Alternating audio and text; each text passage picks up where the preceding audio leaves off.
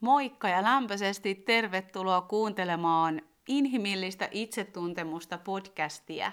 Mun nimi on Eevi Minkkinen ja tänään käsittelyssä on aihe, joka tuntuu mulle ainakin aika latautuneelta. Mua jännittää tästä tosi paljon puhua ja tiedän jo nyt, että en pysty tästä aiheesta puhumaan sillä syvyydellä, mitä tämäkin aihe ansaitsisi, joten pahoittelut siitä jo etukäteen. Mä teen parhaani tämän yhden jakson puitteissa tämän toiveaiheen äärellä, ja toiveaihe oli uskottomuus. Ja mä en olekaan varmaan uskottomuudesta ainakaan ihan selkeästi millään podcast-jaksolla puhunut, joten tämä on hyvä ja tärkeä ja myös surullisen yleinen aihe. Ja Mulla on tästä ilmiöstä kokemusta toki mun työn kautta, itsetuntemusohjausten kautta, tapaan ihmisiä, keitä tämä ilmiö on koskettanut. Ja samaten myös tämä ilmiö on mulle tuttu mun omasta elämästä, erityisesti niin kuin nuoruudesta. Ja nämä kaikki osiot, kaikki, kaikki kolmion kohdat, eli kun uskottomuusilmiössä on tosiaan monesti se pettäjä petetty ja niin sanotusti toinen nainen tai toinen mies, niin nämä kaikki kohdat on mulle myös tuttuja ja niihin liittyvät tunteet ja teemat ja myös ne jotenkin syvät kysymykset, että miksi mä tein näin, miksi mulle kävi näin, mihin tämä mussa osuu, mitä tässä tapahtuu. Ja uh, ehkä omassa elämässä nämä uskottomuus teemaan liittyvät kohdat on ollut yhtiä kipeimpiä. Ne on mun elämässä ollut jotain sellaisia, jotka hirmu raastavalla tavalla jotenkin pistää kyseenalaistamaan ihmisten hyvän tahtoisuutta. Tämä uskottomuusteema tuo kauhean lähelle sen aika haastavankin kohdan tätä ihmisyyttä, että me ihmiset joskus satutetaan toisiamme äh, hyvin hyvinkin herkillä alueillamme. Ja ehkä kaikista päällimmäisin teema, jonka mä oon itse oppinut tässä tämän asian tiimoilla, joka ehkä kuulostaa itsestäänkin selvältä, mutta mä haluan tuoda sen heti alkuun, on, että uskottomuus ei koskaan kerro kenenkään niin kuin viallisuudesta. Samaan aikaan uskottomuutta ei voi oikeuttaa, mun mielestä siis. Sitä ei voi oikeuttaa vaikkapa nyt traumataustalla ja samaan aikaan hyvin monesti siellä uskottoman taustalla on traumaa. Ja tämä voi tuoda nyt hyvin paljon ymmärrystä, vaikka tätä ilmiötä ei koskaan oikeutakaan. Kun on tämä sanonta, että vaan ne ihmiset, keitä sattuu, niin satuttaa, niin siltä se hyvin syvästi näyttäisi.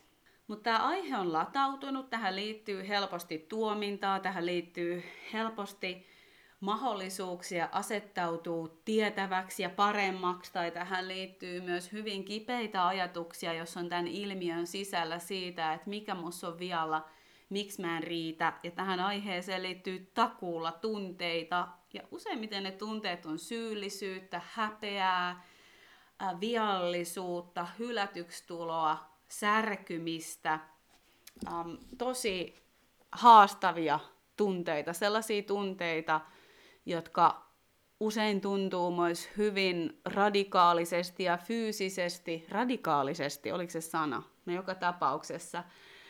Ja tämä uskottomuusilmiö voi todellakin järisyttää ainakin hetkellisesti jollain tavalla ihmisen käsitystä maailmasta, toisista ihmisistä ja turvallisuudesta. Aika usein varsinkin, jos taustalla on jo aiemmin traumaattisia kokemuksia, ihmissuhteiden kiintymyksiä rakkauden alueella, niin tämmöinen uskottomuusilmiön mukaan joutuminen, vaikka olisi itse se uskoton, ja se on toki omaa toimintaa ja omaa valintaa, niin tämä ilmiö helposti aktivoi niitä elämän aiempiakin traumoja ja sitä kipua, mutta ei tietenkään aina. Mutta haluan tuoda sitä esiin tässä siksi, että se jälleen kerran kuvastaa tämän ilmiön jotenkin haastavuutta ja olisi vaan hyvä, että meillä on tämä trauma-informoitu näkökulma tässä ää, mukana. Ja Mutta on kysytty, että mitä uskottomuus kertoo tekijästään, niin siihen mulle ei ole koskaan absoluuttista vastausta. Omalla kohdalla mä oon sitä hyvin paljon tutkinut, että mitä uskottomuus aikanaan kertoi musta. Mun siis omasta uskottomuudesta on päälle kymmenen vuotta jo aikaa. Ja siinä kohtaa minulla se kertoi kyllä täysin mun omasta kivusta. Mä olin silloin parisuhteessa ihmisen kanssa, jonka ensisijainen rakastaja oli hänen oma addiktio, alkoholi. Ja mä koin siinä suhteessa hyvin paljon turvattomuutta, mutta mulla oli myös paljon, valtavasti, iso lasti mun omia käsittelemättömiä asioita. Mä en osannut viestiä, saatikka tunnistaa mun tunteita, tarpeita, rajoja kauhean selkeästi. Ne oli enempi jotenkin ehkä vihjailua tai odottamista, toivomista, jatkuvia pettymyksiä. Ja sitten tuli tilanne, missä elämään tuli nuori mies, joka halusi tarjota mulle turvaa ja rakkautta ja mä ihastuin häneen ja olin siis silloiselle kumppanilleni uskoton ennen kaikkea emotionaalisesti. Mun, mun oma uskottomuus on siis ollut ennen kaikkea emotionaalista, pienissä määrin myös fyysistä, mutta ennen kaikkea emotionaalista. Ja mun mielestä tämä vähän myös kutsuu meitä sen kysymyksen äärelle, että mitä on uskottomuus? Ää, joillakin saattaa olla sellaisia ensikäsityksiä, että uskottomuus on vaikka sitä, että menee jonkun kanssa sänkyyn tai pussailee jonkun kanssa. Ja no, se on ainakin mun käsityksen mukaan uskottomuutta. Mutta mä ajattelen, että uskottomuus itsessään lähtee kyllä paljon pienemmistä milleistä. Ja näissä saa kyllä olla hyvin, hyvin rehellinen itselleen, että missä kohtaa mä lähden jotenkin jonkun toisen kanssa jakamaan jotain sellaista emotionaalista aluetta, joka ehkä kuuluisi enempikin vaan parisuhteeseen. Ja missä kohtaa tämä motiivi on se, että mä itse asiassa vältän käsittelemästä jotain herkkää, jotain haavoittuvaista siinä mun omassa suhteessa. Eli mun uskottomuus oli siis mun kyvyttömyyttä, mun kivusta käsin toimii aikuisesti ja arvokkaasti. Tämä on ehkä jotenkin ensimmäinen selite tälle aiheelle, ja mä kannoin siitä syvää kipua, ja mä jouduin sitä niin kuin itseni vuoksi aika pitkäänkin omistamaan ja katsomaan, ja, ja myöhemmin sitä on pitkään terapiassakin käynyt läpi. Ja tämä tuo mulle myös jotenkin elämän tosiasian näkyville, että uskottomuus lopulta satuttaa tekijäänsä aina. Ja se jotenkin karma, minkä siitä itse kantaa, niin mä en ainakaan päässyt sitä karkuun, mutta samaan aikaan tämä ei tarkoita sitä, että itsensä pitää tuomita loppuelämäksi. Ei myöskään kannata jäädä kiinni sellaiseen, olen paha tyttö, olen paha poika, mä olen aina uskoton rooliin, koska tällaiseenkin voi jäädä kiinni. Tämän teeman äärellä tarvitsee anteeksi antoa, tämän teeman äärellä tarvitsee omistamista ja mun mielestä se omistaminen on sitä, että mä käyn syvällisesti itseni kanssa läpi sen, että mistä tässä oli kyse.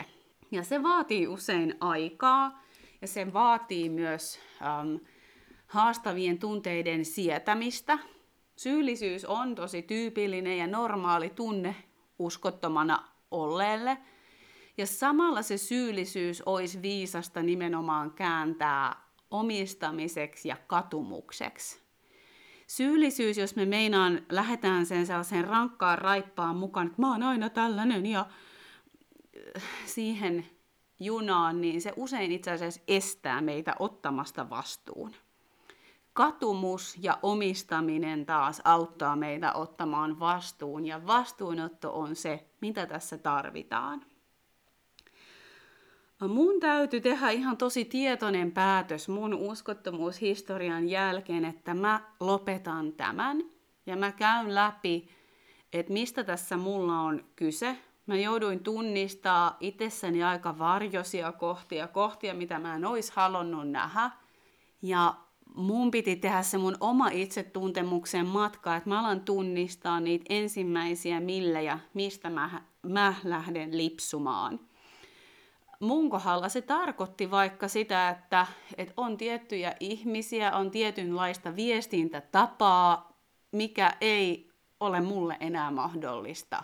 Eli mä ihan aloin purkaa sitä ketjua, että mistä ne mun kun uskottomuudet on lähteneet. Ja ne on mulla aina lähtenyt siitä, nyt tämä kuulostaa siltä, että sitä olisi ollut ihan valtavasti, no, sitä on muutamassa suhteessa mulla ollut, niin nuorempana tärkeä huomio, Egoni puhuu täällä.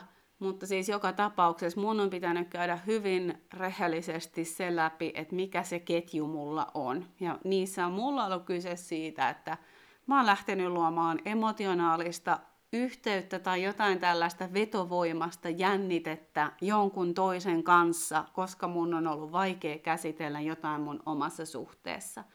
Tämä on yksi, tätä, yksi taso tätä asiaa. Samalla mä näen myös mun elämänkaarella kohdan, jossa mä oon ollut tilanteessa, jossa mä olen hyvin varhain nähnyt uskottomuutta ja ollut lapsena tilanteissa mukana, joihin on liittynyt uskottomuutta, eli tämä uskottomuuteen liittyvä jännite, salailu, peli ja draama on näyttäytynyt mulle jo lapsena. Ja lapsena mä oon tietysti ollut avuton sen äärellä. Mulla ei ole ollut kykyä lähteä pois tai valita tai puuttuu. Silloin se vaan tapahtui. Ja se jätti muhun itse asiassa paljon isomman jäljen mitä mä olisin ikinä osannut kuvitellakaan. Se ei oikeuta sitä, se ei, se ei oikeuta mun toimintaa myöhemmin, mutta mä näen nyt selkeämmin, että itse asiassa tämä on myös yksi mun malli siitä, että miten parisuhteessa ratkotaan haastavia asioita. Myös mun niin kun uskottomuuden takana on liittynyt kiintymyssuhteisiin liittyneet haavat, pelko oikeasti tarvita toista, kiintyä toiseen. Ja siinä on ollut mulla vähän sitä dynamiikkaa, että mä jätän ennen kuin muut jätetään. Mutta ei tietenkään pelkästään ja ainoastaan. Myöhemmin, myös kun on, on tutkinut erilaisia tarve- ja tunneteorioita, niin Maslowin tarvehierarkia jotenkin avautui mulle myös paljon sitä kautta, että, että ihmiset pyrkii oikeastaan aina jotenkin täyttää jotain tarvettaan. Se tapahtuu joko suoraan tai epäsuoraan, mutta koskaan se ei ole jonkun toisen vaikka viallisuutta, ei rakastettavuutta, jos joku toinen on uskoton.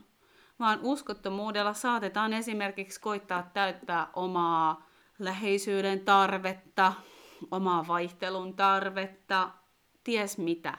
Ja sitten myös uskottomuus voi myös olla osa tällaista ilmiötä, jossa me hakeudutaan hyvin alitajuisesti ja vimmaisesti niihin tiettyihin rooleihin, jotka meillä on jo siellä varhaislapsuudessa tuttuja. Ja näitä rooleja nyt voi olla vähän niin kuin tämmöinen avuton, hylätty, satutettu uhri, se jota ei koskaan valita. Tai sitten tässä uskottomuusteemassa voi tulla myös näkyvillä tämmöinen niin sanottu aggressoriin samaistuminen. Eli se, että sä alatkin kohtelee toisia ikään kuin sua on kohdeltu. Eli tässä on hyvin isoja ilmiöitä meneillään. Ja vielä kerran toistan, se ei oikeuta tätä ilmiötä, mutta mä toivon, että se tuo tähän ymmärrettävyyttä, että minkälaisista asioista täällä on kyse. No sit mä kerroin, että mä oon ollut myös niin kuin petetty. Mä oon myös kokenut itse uskottomuutta. Mä en tiedä, ollaanko mulle oltu fyysisesti uskottomia. On hyvin mahdollista. Ilmeisesti, jos on oikein ymmärtänyt, niin joka toista suomalaista uskottomuus jollain tavoin on elämän varrella koskettanut. Ja, uh, mutta se, mitä mun suhteissa on tapahtunut, niin siellä on ollut salailua, siellä on ollut salaa salaa toisen tapaamista, salaista viestittelyä ja mulle se on jo uskottomuutta. Mulle se on uskottomuutta, että tällaisia asioita salataan ja peitellään ja pidetään piilossa. Ja ne on tuntunut mulle hyvin särkeviltä. Um, mä oon kokenut silloin, että mä en ole naisena riittävä. Mä oon kokenut ne tosi isoina hylkäyskokemuksina. Paljon myös sen mun oman lapsuuden historian vuoksi. Ja ne on syvästi vaikuttanut mun turvaan suhteessa ja ne on herättänyt valtavaa vihaa, pettymystä, surua ja se ydinviesti mulle on ollut, että toiseen ihmiseen ei voi luottaa ja että mä oon jotenkin viallinen. Tällaiset vaiheet elämässä, kun tällaista valehtelua on tullut ilmi, niin ne on pistänyt melkoisiin tärinäkriiseihin. Ne on tuntunut siltä, kun matto olisi vedetty jalkojen alta. Yhdessä suhteessa niin mä valitsin ja me valittiin, että me lähdetään pyrkii siihen, että luottamus koitetaan kerätä takaisin. Mulla oli aika iso vaatimus siitä, että toisen täytyy se omistaa täysin koska mä tiesin, että se oli vaatinut minulta sen, että mä pystyin lopettaa aikanani mun uskottomuuden. Ja mä halusin, että toinen menee ihan niihin juurisyihin asti. Ja me saatiin myös siihen apua ja tukea ja me sovittiin myös meidän parisuhteen rajoista hyvin selkeästi ja me kumpikin käytiin hyvin selkeästi läpi, että mikä on meidän suhteessa ok ja mikä taas siellä ei ole ok. Ja me käytiin kummatkin hyvin rehellisesti sitä läpi, että mitkä on sellaisia millejä, jotka helposti lähtee viemään. Koska uskottomuus ei tapahdu silleen, että yksi, kaksi ihmiset on vaan sängyssä tai yksi, kaksi ihmiset vaan jotain, vaan kyllä ne todella lähtee jostain ns. paljon pienemmistä ja ns. paljon viattomimmista asioista. Jokunen vuosi sitten mulle tuli vastaan tämmöinen termi kuin mikro, oliko mikropettäminen? Se taisi olla mikropettäminen ja siinä puhuttiin just näiden someaikojen ja nopeiden viestimien uusista mahdollisuuksista just jatkuvasti pitää vähän niin kuin tämmöisiä ovia ja ikkunoita muihin ihmisiin auki ja miten ne luo sellaista tiettyä turvattomuutta siihen omaan suhteeseen ja, ja todellakin näin on. Silloin meinan, jos me pidetään tällaisia ovia ja ikkunoita ja kaikkia mahdollisuuksia ja vähän sellaista jännite, intohimoa yllä jonnekin muualle, niin me ollaan kyllä aika taipuvaisia välttää kohtaamasta sitä ihan jotenkin autenttista kasvua, joka olisi siinä läheisimmässä suhteessa mahdollista. Ja ehkä tämä niinku teema oli mulle kiinnostava just sen, sen vuoksi, että joutuu omalla kohdallaan niin katsoa, että miten nämä mun aiemmat selitykset, että me ollaan vaan kavereita, kyllähän mulla nyt on oikeus siihen, tähän ja tuohon. Eli silloin kun mä oon itse ollut uskoton, niin mä oon myös kuvitellut olevani kauhean oikeutettu tällaiseen vapauteen ja minuahan ei rajoiteta. Ja voi että se kipu oli valtava, kun mä jouduin itse kohtaamaan tämän saman, sanon nyt suoraan, paskan jauhannan toisen taholta. Samalla nämä mun käsitykset, nämä, nämä on vaan mun käsityksiä. Mä en ole mikään jotenkin totuuden torvi siitä, mikä on oikein ja väärin. On monenlaisia tapoja olla ihmissuhteessa. Tämä keskustelu nyt ei koske polyamorisia suhteita tai muita vapaita suhteita, vaan ihan suhteita, joissa on kaksi henkilöä, jossa tapahtuu uskottomuutta.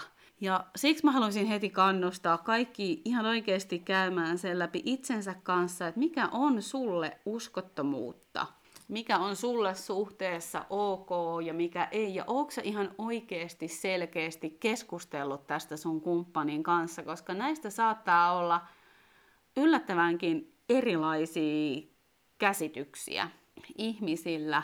Ja olisi hyvä löytää sille suhteelle ne käsitykset, johon kumpikin pystyy autenttisesti omista arvoistaan käsin sitoutuu. Ja se ei ole aina välttämättä, mitä mä sanoisin, helppoa, koska myös samaan aikaan me ollaan nisäkkäitä, me ollaan biologisia olentoja, ja mä uskantaisin sanoa, että aina tulee olemaan vastakkaisen sukupuolen tai saman sukupuolen edustajia, jotka herättää meissä tunteita tai jotka herättää meissä ihastusta tai viehtymystä. On, on niin kuin ihan varma, että meillä tulee luultavasti olemaan erinäköisiä impulsseja, ja niitä ei tarvitse kieltää, meidän ei tarvitse jotenkin esittää, että niitä ei olisi, mutta samaan aikaan, jos me ollaan sitoutuneessa parisuhteessa, niin kyllä meidän on aika hyvä tietää, että miten pitkälle mitäkin ajatusta, toimintaa, viipyilevää katsetta tai mitä liian me voidaan tehdä ja mitä meidän on vaan hyvä sulkea pois. Uh, ihan jo siitä syystä, että mä koen, että kaikki epämääräinen aina sotkee sen oman suhteen turvaa ja siellä mahdollisuutta kasvaa, uh, syventyä ja olla aidosti haavoittuvainen. Esimerkiksi tässä mun omassa uskottomuushistoriassa siinä on, ja oikeastaan mun nuoruuden ihmissuuden historiassa on ollut paljon se, että on aina ollut joku seuraava, joka on ollut vähän niin kuin surullisen, surullista siltä kantilta, että koskaan ei ole kauheasti tarvinnut katsoa oikein mitään. Ja mä voisin kyllä sanoa, että mun elämän yksi parhaimpia päätöksiä, ei helpoimpia, mutta parhaimpia päätöksiä on päättää tietoisesti sitoutuu ja tietoisesti sulkee kaikki muut ovet pois ja tietoisesti olla all in tässä suhteessa, missä mä olen. Ja se tarkoittaa sitä, että jos mä oon all in, niin silloin mä en niin sanotusti puoliperseile, koska puoliperseily tuo puoliperseily tuloksia ja puoliperseily on perseestä. Mä nyt vähän innostuin tästä. Ja ihan vaan siitä syystä, että myös ne henkiset palkinnot siitä, että lopettaa puoliperseilyyn ja sitoutuu, on tosi kovat. Se on aitoa läheisyyttä, se on aitoa asioiden yhdessä käsittelyä silloinkin, kun se on vaikeaa, silloinkin, kun se hävettää ja silloinkin, kun se on hankalaa. Ja se ei tietenkään ole mikään tae. Sitoutuminen ei tarkoita sitä, että nyt me varmuudella ollaan loppuelämän yhdessä, tai ainakaan mun maailmassa sitoutuminen ei tarkoita sitä. Mutta mun maailmassa sitoutuminen tarkoittaa sitä, että mä vilpittömästi sydämestäni käsin teen parhaani. Ja jos tässä suhteessa on jotain ilmiöitä, jotain haasteita, mitä mä en tunnista, mitä me ei saada yhdessä ratkottua, niin sit mä haen tähän apua ja teen sen vilpittömästi oman parhaani sen äärellä. Ja jos se näyttää siltä, että tätä meidän ei ole mahdollisuus yhdessä ikään kuin ohittaa, kulkea läpi, kasvaa tästä yhdessä, niin sitten sen suhteen voi sulkea, päättää, tehdä sen luopumisen kauniisti ja arvokkaasti. Ja tällä mun puheella mä en missään tapauksessa halua tuomita ketään, joka toimii toisin. Mä nostan ihan heti ne omat tassut pystyyn, että mä oon ollut äärimmäisen huono päättää suhteita aiemmin. Mun suhteet loppu aina dramaattisesti, niihin liittyy ihan hirveätä, no sitä perseilyä, ja se myös emotionaalinen, miten mä sanoisin, tunnehinta on ollut aika kova. Eli ilman mitään tuomintaa, niin mikä hinta sillä on, jos me ei oikeasti sitouduta. Ja samaan aikaan mä en tiedä, että onko se jotenkin osa tätä elämää, että me kokeillaan elämässä erilaisia rooleja ja kohtia. On, onko se näin, että vasta kun me ollaan jotenkin oltu uskottomia, että me pystytään olemaan usko, uskollisia. Mä en haluaisi uskoa, että se on näin mustavalkoista, mutta näyttää siltä, että meissä kaikissa on valoa ja varjoa. Ja tämä on oikeasti aika haastava osa ihmisyyttä hyväksyä, koska me mielellään otettaisiin vaan se valo niin itsessämme kuin toisissamme. Ja se, että meissä on varjoa, ei tarkoita jälleen kerran sitä, että me ollaan oikeutettuja toimii sen mukaan, mutta on viisasta, niin kuin sanonta sanoo, että kulje niin, että sun varjo on sun edessä. älä piilota sitä sun selän taakse, koska silloin se tekee niitä yllätyshyökkäyksiä, vaan pidä mieluummin se sun varjo sun edessä, jotta sä muistat, että ouch, mussa on tällainen potentiaali. Ja tällaisista syistä mä pidän itse tosi arvokkaana terapiaa tai että on joku ohjaus tai joku paikka, missä käydään reflektoimassa. Koska meidän mieli osaa kyllä oikeuttaa ja selittää asiat hyvinkin, äh, miten mä sanoisin, uskottavasti, oikeutetusti monissakin tilanteissa. Ja Toivottavasti tämä nyt ei kuulosta siltä, että mä tuomitsisin. Tämä aihe on mulle myös latautunut. Mä oon niin paljon tämän aiheen ympärillä kokenut kipua ja, ja, ja koen edelleen kipua siitä, että mä oon satuttanut toisia ihmisiä mun omien kipujen kautta. Ja samalla musta tuntuu tosi arvokkaalta ja tärkeältä, että mä oon valinnut ottaa vastuun ja, ja kasvaa. Uh, mä kerroin myös, että mulle tämä niin sanottu toisen naisen rooli on, on tuttu. Siitäkin huolimatta, että jossain kohtaa elämässä sanoin, että mä en sit ikinä, mä en ikinä suostuisi siihen, mä en ikinä voisi suostua tällaiseen kohtaan ja sellaisesta tilanteesta mä kuitenkin sitten itteni jälleen kerran vuosia, vuosia, vuosia sitten löysin, että olin niin sanotusti se toinen nainen, Tämäkään ei nyt ehkä ollut brutaalein mahdollinen tapahtuma. Siellä oli suhde jo päättymäisillään ja suhde päättyikin hyvin pian. Mitään fyysistä ei tapahtunut niin kauan kuin toinen siinä suhteessaan oli, mutta se emotionaalinen yhteys tapahtui, se jännite tapahtui, se, että me kummatkin tiedettiin, että me luodaan tässä jo jotain yhteyttä, niin se tapahtuu. Ja um, tämä mä koen, että mä osittain, miksi mä myös itse suostuin tähän rooliin, tai miksi mä viehätyin tähän ihmiseen, niin mä luulen myös, että täällä on ollut iso vaikutus sillä mun lapsuuden aika traumaattisella kokemuksella, jossa on ollut mukana. Ja myös mulla liittyy tämmöinen sairas ajatus, että mä oon niin erityinen. Mun täytyy olla niin erityinen, jos joku toinen jättää suhteensa mun vuoksi. Ja toi on kyllä aikamoista paskaa. Uh, se, se ei kerro kenenkään erityisyydestä yhtään mitään, eikä se ole ennen kaikkea mitenkään kauhean arvokas tapa päättää suhdetta. Mutta tuominnat sikseen uh, ja siis tämä ei, ole, tämä ei ollut tuominta, vaan halusin vaan tehdä näkyväksi, että mitä mussa siinä kohtaa tapahtui. Mussa oli silloin myös hyvin paljon, että mä olin ihan varma, että ei toi toinen tuot lähe, että tämä on, tämä on tätä klassista, mutta mä nyt oon tässä kuitenkin mukana ja, ja miehet on kusipäitä ja tällaisia asioita mä itselleni silloin syötin.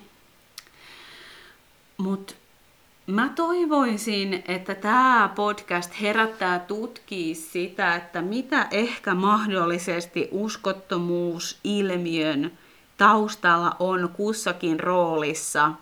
Ja mä ajattelen, että se, että tätä voi tutkia, niin kysyy meiltä suostumista sellaiseen uteliaan tutkijan rooliin, se ei jälleen kerran tarkoita sitä, että tähän ei voisi liittyä mitään tunteita, koska tähän ilmiöön usein liittyy tunteita. Niin kuin ihan alkuun sanoin, surua, vihaa, pettymystä, syyllisyyttä, äh, turvattomuutta, jopa iso elämän kriisiytymistä. Ja, ja mun mielestä tätä ilmiön jotenkin, mitä mä sanoisin, seurauksien vakavuutta ei kannata myöskään mitenkään minimoida tai tai enempikin mitätöidä.